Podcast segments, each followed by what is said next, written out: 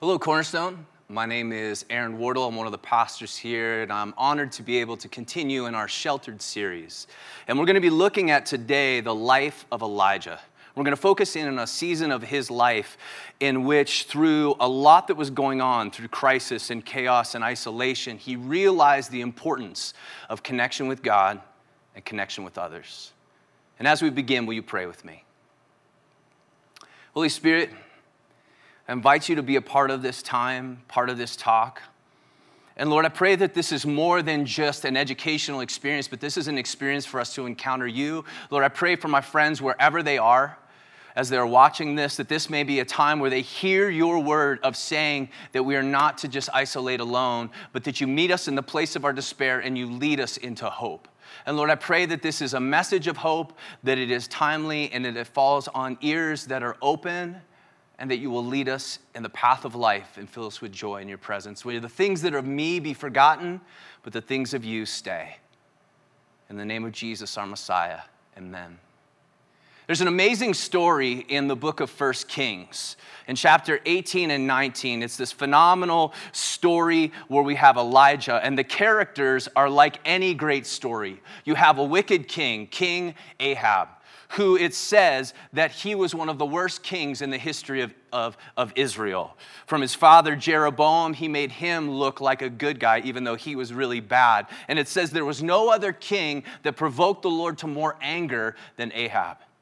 So much so that the Lord had caused a drought to be in the land as Ahab had led the people to begin to worship false gods, to worship Baal and to worship Asherah as he married Jezebel and she brought in the religions and the deities of her culture into Israel to lead the people away. And then we have the great prophet Elijah. And Elijah is an incredible man who has done so many things, and we begin to have this showdown. It begins with Elijah meeting with Obadiah. And Obadiah is a servant of the king, but he's a man of God, a man who has hidden away a hundred prophets who have not bowed their knee to Baal. And Elijah says to Obadiah, Go tell Ahab to meet me and get ready for basically a showdown. And so the two meet King Ahab and then we have Elijah meeting him. And when Ahab sees Elijah, he says, Oh, there is the troubler of Israel. And Elijah looks at him and says, I'm no trouble of Israel. You're the troubler, and you're in trouble. And he says, Well, here's what's going to happen. I want you to gather 450 of your prophets of Baal and 400 of your prophets of Asherah and gather the people of Israel. And I want you to meet me in the morning on top of Mount Carmel. And there will be a showdown between your God and my God. And as they gather on this mountain in chapter 18 of 1 Kings, Elijah says to the people, Choose two bulls that are going to be the sacrifice. And Ahab and the prophets of Baal and Asherah get to go first. And so they pick their bull and they make an altar. And what's going to happen is that they're going to put the altar out, but they're not going to light it on fire. They're going to call out to their God to be able to light that on fire of the sacrifice. And Elijah says to the people, For too long you've been limping back and forth between Baal and Yahweh, and no more. You need to make a choice. Either God, the God of, of Abraham, Isaac, and Jacob, is God, or Baal is God, but you can't worship both. So the prophets of Baal, they make their offering, they get it ready, and in the morning, as it's time for the sacrifice, they begin to cry out. And they cry out to Baal, and they cry out to the God of Asherah, and they say, Rain down fire on this and light it up and nothing happens. They begin to say it over and over, and hours pass as morning begins to, to move into noontime, and nothing's happening. And the prophets begin to cut themselves. They begin to just cry out. They're dancing, they're limping around, they're crying out, cutting themselves, saying, Rain down on this. And Elijah begins to taunt like an MC from 80s hip hop, and he begins to say, Well, maybe your God's asleep. Maybe your God's relieving himself. Maybe he just doesn't in the mood to answer your prayers. And finally, as the time goes on, they give up because their offering did not light up. Their God did not deliver. So Elijah takes and he rebuilds an altar that God to God Yahweh already there. And he rebuilds this. And he tells them to bring the bull and he prepares the sacrifice for this time. And then he does something amazing. He says, "Hey, bring some water." And douse it with water. And they do that. Now, there's been a drought for three years in the land, so water is a commodity. So to waste it by pouring it on the offering is kind of kind of a, a, a, big statement. But he does that not once, not twice, but three times. And they douse it so much that the bull is soaked, the altar is soaked, the rocks are soaked, and there's a trench of water all the way around the offering.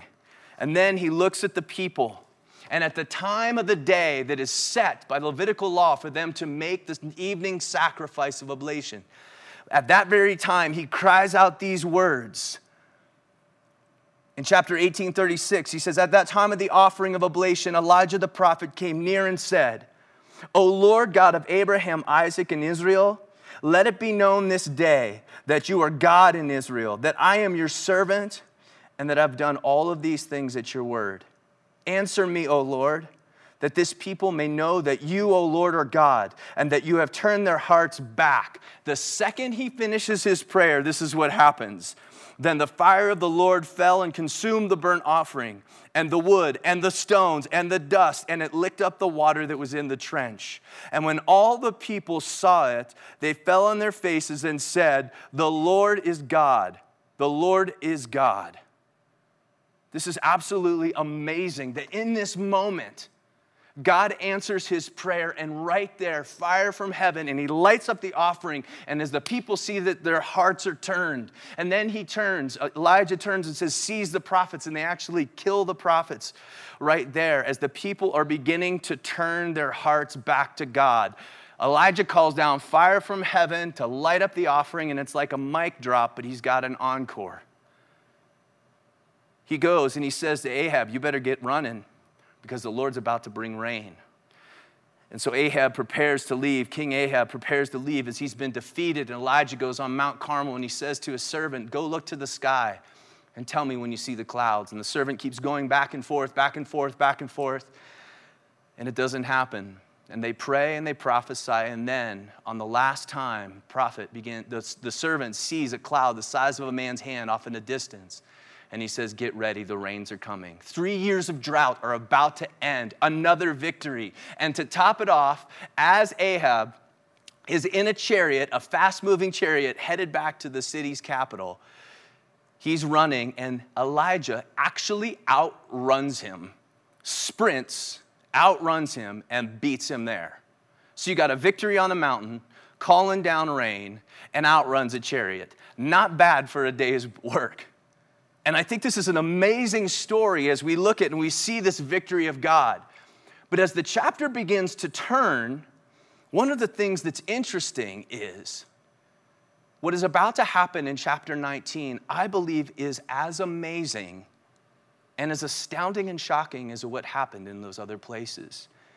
You see, Ahab in chapter 19, he gets to Jezreel and he speaks to his wife Jezebel, just saying her name. Jezebel. And all and Elijah and he tells her all that Elijah has done. And this is what she says. She gets a messenger and the messenger says she brings a messenger and she says, "You go tell Elijah that as surely as the gods are alive, may they do to me what he has done to my prophets of Baal and Asherah right away." And so what she does is she threatens the life of Elijah. And she sends a messenger to say, Elijah, you're as good as dead. I'm coming for you. Now, we have just seen what has happened before this that Elijah has called down fire from God that Elijah has outrun a chariot, that Elijah has called down the rain of God. And here we have this woman, this queen, looks at him and threatens his life. And what do you think he would do? Well, as I read this the first time years and years ago, I expected him not to care. But what happens is amazing. Because when he hears this threat from Jezebel, he takes off running. It says that he was afraid and then he rose and he ran for his life. He's just outrun a chariot. He's just called down rain after three years of drought. He's just absolutely lit up an offering. God did it, but he set it up in front of all these people. And Elijah now is in a place where he gets a threat from Jezebel, the queen, and he runs for his life to Beersheba in Judah. And then, as he is terrified, He runs that journey. He's there. He leaves his servant and he said he goes another day's journey into the desert. And then he slumps down under a broom tree and he says to God, God, I want to die. Take me now. I'm just like my fathers. I can't do any more. This is amazing that the great prophet Elijah that just saw all these things is now taking a descent of despair, that he's in so much despair that he's actually saying to God, God, kill me. That in some ways he's having suicidal ideation of saying, God, kill me. I can't go on anymore that the chaos and the crisis and the isolation that he had endured up to that point got him to a place that he says, I don't want to live anymore and he slumps down under the broom tree, and it says that he falls asleep and he passes out. As the passage goes on, it then says that the angel of the Lord comes to him and wakes him up. Elijah, Elijah. He wakes up and he sees the angel of the Lord. And the angel of the Lord hands him a cake of bread and a jar of water and says, Eat up, drink. And so he eats it and he drinks and is able to sustain his body but he doesn't get up. He actually falls back to sleep. Elijah is so exhausted of everything that he's been going through that he takes the sustenance that an angel literally gives him and then he falls back asleep. The story goes that the angel of the Lord comes to him a second time. and says, Elijah, arise and eat. And he eats the cake of bread and the jar of water. And he says, For you have a long journey ahead of you. And he gets up and the in the sustenance of that food, and he heads a 40 day journey from that desert in which he was filled with despair. And he leaves from the basin of Mount Carmel, where the, the, the showdown happened, and he's headed to Mount Horeb, which is the mountain of God. And he goes for 40 days, and he gets to the top, and it says he lodges himself in a cave. I love the double meaning of that. Lodging, meaning that's where he stayed, but almost lodging like it was a place where he was stuck He's in a des- desperate place emotionally, physically, spiritually exhausted. And he lodges himself in a cave. And then the Lord says to him, Elijah, what are you doing here? And Elijah tells him, Lord, I've been, I have been jealous for you. I've done all the things you want. These people's hearts are wicked. They have left. And he says this, and he's repeated this multiple times in chapter 17, in chapter 18, and now in 19. He says this, For I alone am left. I am all alone. There's no one else but me, God. And God just listens to him. It says, Meet me on top of the mountain. And so the Lord passes by him, and Elijah is there as the presence of the Lord passes. And the story tells us that there was this wind that was like a hurricane, and it began to just shatter the rocks. But the passage says that God was not in the wind. Imagine as Elijah's standing there and the wind is blowing and howling, he's thinking, like, oh my word, I guess God really is answering my prayer to kill me. And this is how he's gonna do it. He's gonna knock me off this mountain with the wind. But God was not in the wind. And then there is an earthquake and it shakes the whole mountain. And I imagine he again thinks, This is how I'm going to go down. It's going to be this earthquake. But God is not in the earthquake. And then finally, there's a fire. And Elijah must think, I'm reading into this. Well, here, how, this must be how it is. God moves in threes, doesn't he? But God is not in the fire. And then after all of this, he's there and there's quiet. And it says that after the fire, the sound of a low whisper came. It was silent, it was quiet. The chaos had stopped. And Elijah heard the whisper. It says he took his cloak and he put it up over his face. Maybe this is a Old Testament example, example of wearing a mask in public. Maybe he and God are social distancing a little bit. But he goes out and he puts the cloak over his face and he stood at the entrance and he hears the word of the Lord again. And the Lord says, Elijah, what are you doing here? And I love that he calls him by name. I mean, that had to be just hearing the Lord ask the question of, What are you doing here, Elijah? and saying his name had to bring such an energy and a refreshing just to hear, ah, just to hear the voice of the Lord. And Elijah again says, Lord, God of hosts, I've been so jealous for you. I've done all the things you want me to do. Your people have turned away, and I am alone. I'm the only one left. And then he even goes a step further here and he says, And they're trying to kill me. And I don't want to pass on this because what happens is after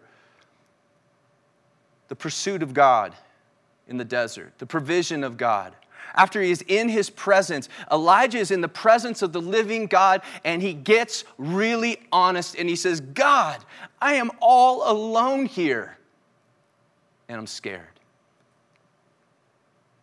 He's basically saying, I'm all alone and I'm scared. He's confessing to the Lord how he's doing in his presence. And then the Lord begins to speak truth.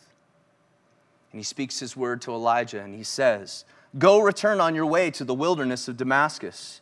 And when you arrive, you shall anoint Hazael to be king of Syria, and Jehu, the son uh, uh, of, of Nimshi, you shall anoint him to be king over Israel, and Elisha shall be the prophet in your place. The one who escapes the sword of Hazael shall Jehu put to the sword. Jehu shall, shall, if they escape Jehu, then Elisha shall put them to the sword. And then he says this Yet I have, le- I have left, I will leave 7,000 in Israel, all the knees that have not bowed to Baal, and every mouth, every mouth that has not kissed him. What he is doing is in this passage, God speaks to Elijah. Elijah has confessed in the presence God, this is how I'm doing. I feel all alone, and I'm scared. And God said, Elijah, go back to where you came. Don't run anymore. Don't run in your despair. But I want you to go back to Hazael. And I want you to go back and I want you to connect with Jehu. And I want you to connect with Elisha. And what I want you to do, and if we look in this passage, not only is he anointing them that they may have a role to act, but what it's saying is, I want you to share your burden with them. Share the burden that you feel you're carrying by yourself with these three men. And there's three of them because if something escapes one of them, the other one can handle it. If that one can't handle it, then the other one can handle it. But there is this command of God, not just to say, okay, I want you to spend 40 days here, I want you to get quiet. What he's commanding him is he's saying, Elijah, in your place of despair, here's what you have to do. You have to not run anymore in your despair because it only leads to the place of you wanting to die. What I want you to do is stop running Go back where you came from. Connect with these three men.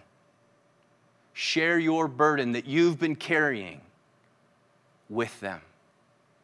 And hear my truth, Elijah. You're not alone. In the midst of this, the chaos, the crisis, the fatigue, and the isolation had caused something for Elijah to come from the surface that, that wasn't true. It had said in multiple places that there were these prophets that had been hidden away in caves. Elijah had Obadiah. Elijah had his servant. Elijah had these other kings. Elijah would find out later that there were 7,000 people that were with him in this, but he felt alone. That all of that hit. He had this feeling that he was absolutely alone, and it led him to the place of saying, I want to die. What it shows is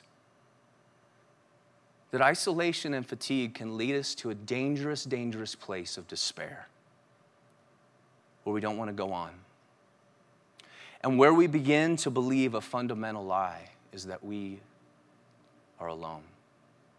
You know, as I've thought about that word, I am alone, we are alone. You know, there's times where that's in our control. There's times where I say, I just want to be alone. But one of the things that I see in this that is harder is when I have this idea that no one's with me. That has a lot more sting than when I say, you know what? Nobody's with me. As I look at this season of sheltered for Elijah, he goes from a mountaintop literally to a valley low and he has fallen into this descent of despair. And one of the things that begins to happen is there's this need for him to recognize, and we see this example, that when we go into the desert of despair, like Elijah did, that God pursues us into that place. Isn't that amazing that the angel of the Lord met him? in that place, and that even when he was trying to, he was so tired he couldn't even wake up for the angel of the Lord. That's fatigue. When you have an angel beside you that makes you a snack, and you're so tired that you fall back to sleep, you may have some serious fatigue. But we see that the angel of the Lord, sent by God, pursues him and provides for him. And then Elijah goes into the presence of God. And as, as he's in the presence of God, he confesses and said, Lord, here's how I'm doing. I feel all alone. I feel that no one is with me. And I'm overwhelmed and I'm scared. And the Lord in that moment speaks to him. And he gives him a command not to buck it up, not to try harder, but he gives him a command to say, You're not alone. And so I love this that in this moment, the core belief in Elijah that is leading him to this place of saying, I want to die, is because he's all alone. But the, what God is going is saying, I'm going to take that lie out and I will replace it with truth. Because Elijah, look, I am with you. And there's others with you. You're not alone. Stop running Stop hiding and go back and share your burdens with others. Friends, there's power in this story. And even as I read it now, I really hope that the Lord begins to just illuminate his word and you go to 1 Kings 18 and 19 and you begin to read that and see in this because I believe this is more than just a sermon in our series. But I believe that this is a message for right now. And I would be so bold to just say that this is a message for absolutely for you, for me, for our church, for our community right now as we are in this season of chaos, of, of, of, of crisis, and of isolation. That if you were overlaying the time in which Elijah lived, when you have this, this, this uh, phenomenon, this natural disaster of, that they are dealing with of they're dealing with the, uh, uh, the drought, and then they have uh, political division, then they have war between even the tribes, then they also are having issues within the religion, that there is this chaos that's going on, and people are isolated, that there's a parallel to what we are going through right now and what Elijah did. Because the season that we're in, I believe and I know that people are in a place of despair. And I don't know if that's you. But, friends, it's all around us. That people are hurting and they're not doing well. And then, in some ways, there's a crisis. And it's not just the pandemic of COVID. And as I'm talking about this, I really don't want you to hear me say, ignore the issues of COVID. I'm not saying any of that. But what I am saying is, we need to not only be concerned with social distancing, with uh, wearing masks, with the issues that are happening in health, our physical health of a virus, but also to elevate that there are many, many, many people in our community, families, churches, and neighborhoods who are in despair and that they're saying, I would rather die. I want to die. This last week, Brian went to a funeral at Calvary. And the funeral was for a young man that was on his son's rugby team who killed himself. He was overwhelmed with what was going on. And that's a sad, isolated incident. But that's the second funeral this week that Calvary has put on for a young person in suicide. We see that there are conversations that we've had with law enforcement in cities to the north and to the south of us, saying that one of the cities north of us experienced in June the number of suicides in the month of June that they had experienced all last year. Another one of the major, major cities to the south, one of the detectives that I've conversations with said, it seems like we are at 900% increase in suicide that there's articles that we've been passing around to our staff to say, hey, we have a crisis on our hands that's not just COVID, but we have that as articles and statistics that have come out in the last few months, say one in four individuals from the age of 18 to 24 have had thoughts of suicide. And that one in 10 have had suicidal ideation, which means taking it the next step further and saying, and here's how I would do it. I've had conversation with friends that go to this church who are nurses and we were sitting around the fire, and I asked them how their shift was this week. And one of the things says it was really, really difficult because the ICU was filled with individuals who either had attempted suicide or had mental health issues. That something has shifted. And it was said that this is overwhelming. This is really different. We don't normally deal with this level of surge, but it's all around. There's articles that have come out on the idea of surge capacity, and they usually use this on organization. How much intensity can an organization handle at one point? But they're starting, psychologists are starting to apply this to individuals when it looks at our system of fight and flight and freeze. To say when you're constantly in a place of crisis and overwhelmed, you actually get to the point where you can't take in any more of that crisis. And there's such a thing as called prolonged duress stress disorder and what that means is when just thing after thing after thing after thing begins to happen. And people are in a place where they're just going, are led to a place of despair. That the prolonged duress that has happened because of the crisis and the chaos of other things and the isolation is actually starting to impact people in such a place. Some that had mental health issues before, but I've also had conversation with individuals who don't have a history of depression or anxiety, and they are saying, like never before, they are wrestling with despair and even thoughts of death. Fighting that off knowing that suicide is wrong, knowing that suicide is not the answer, but they're so overwhelmed and physically, mentally, spiritually exhausted from all that is going on and the isolation of I don't know where I can turn that they're saying, I don't know what to do anymore.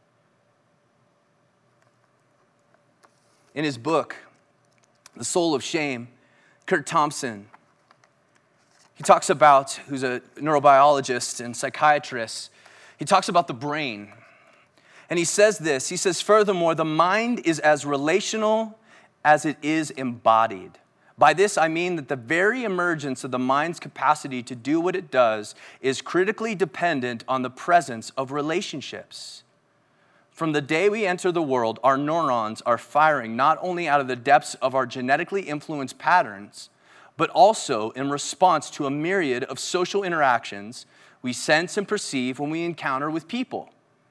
Not only this, but the data from the field of epigenetics now suggests that human experience has a capacity to turn genes on and off. In this way, our relational interactions can actually influence our lives at the most basic biological level. What he is saying is, we have been made for connection.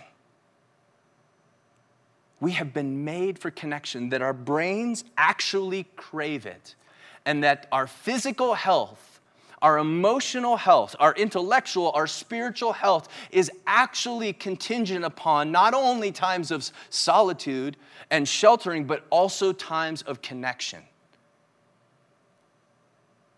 It's imperative.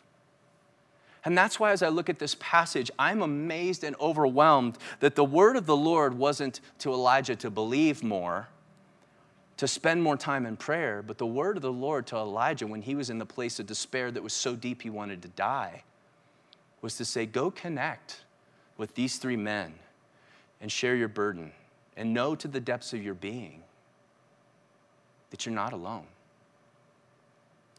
You're not alone. There are 7,000 with you, Elijah. As we look at this,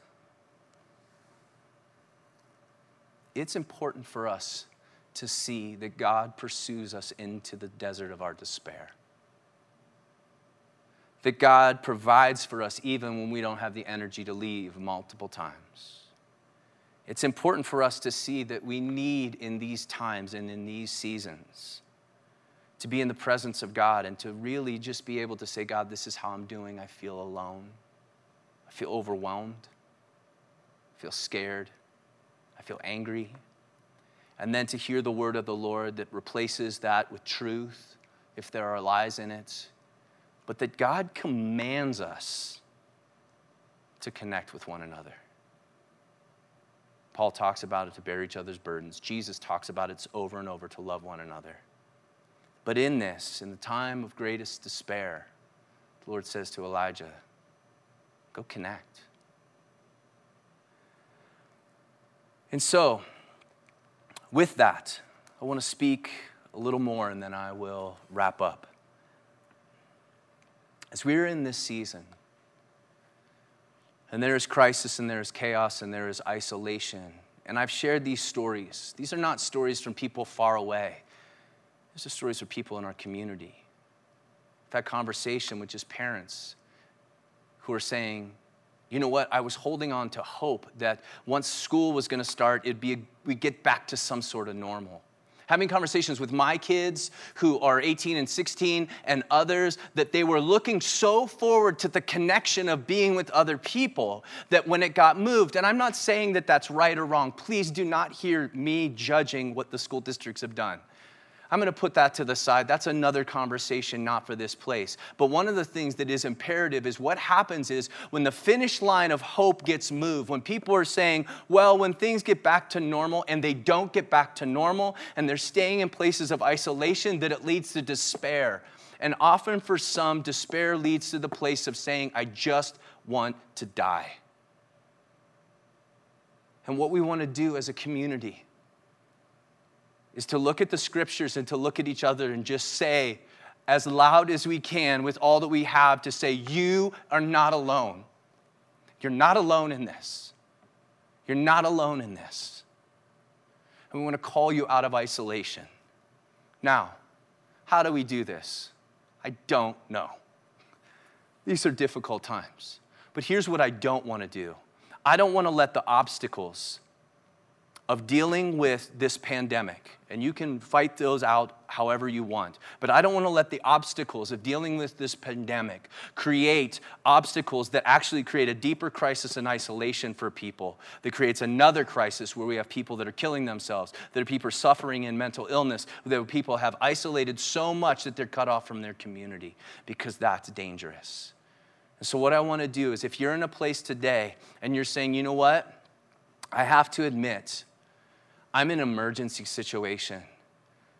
I feel like Elijah, where I'm under that tree and I'm saying, I want to die. What I'm going to say to you right now is shut this off, and I want you to call a suicide hotline, and there will be a number that's up there on our screen. And I want you to call and I want you to reach out, and almost as if it is a command from God saying, reach out and share your burden with someone else. If you're in that place of emergency, please don't wait any moment. That if you're overwhelmed with everything that's going out, please do that. For another group, if you're in a place of urgency, where you're saying, you know what, uh, I'm, I am not doing well and it feels like it's urgent and I really need to get some help from a, a professional caregiver. One of the things we have, if you will go to our website and it's going to be on the screen that you see, our counseling and care network that if you go there, there's going to be a list of, of, of, trained counselors that can help you, that will walk with you in this season of despair, helping you to see that God is pursuing you and will provide for you, helping you to be able to be in His presence so that you can vent and lament, but also hear His truth. And these will be the people that you can share your burdens with. For the last group, I want to speak to you and I want to say for those that are just saying, I'm not doing well for a moment of levity, we were going to, as we were talking about this as an exec team, we were talking, we probably each one, each of us need to have a little video of the staff saying, and I'm not doing well, because all of us are taking turns descending into a descent of despair. I've taken my turn, all of us have. And the thing that has pulled out has been times in the presence of the Lord, but also sharing our burden with others. And this is what I want you to do. And I ask you to do this today. I want you to take a moment. And I want you to get in the presence of the Lord. And I want you to be honest with God on how you're doing. God, I feel alone. God, I feel alone.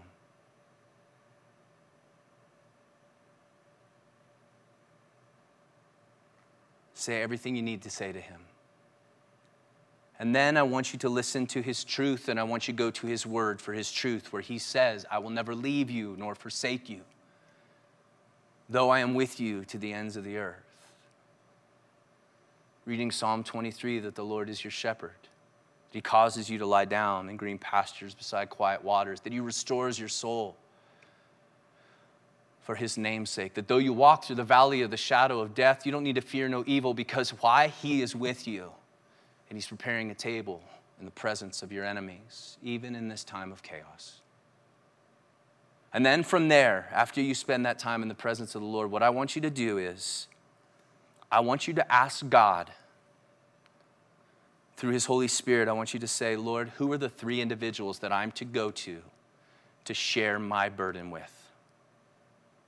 And then when you go to them, I encourage you to say, I'm not asking you to fix me or fix this. I'm just asking you to carry this with me. Friends, I implore you, please do this. Please. Please don't wait. Even if you're feeling fine right now, look at this as something that's preventative. If you're in that place of emergency, you know what you need to do. If your place of urgency, I do invite you, please go to the website, and there are wonderful caregivers, counselors there. But for all of us, can all of us commit to be to just do what I said of getting into the presence of the Lord?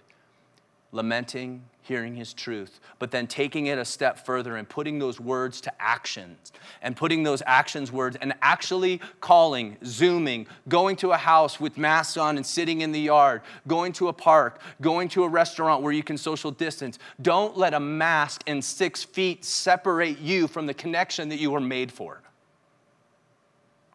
It is too important. And as we look at the life of Elijah, and we see his great victories on the mountain, we see his great despair in the valley, may we realize that God meets us in it all. Friends, you are not alone. We are not alone.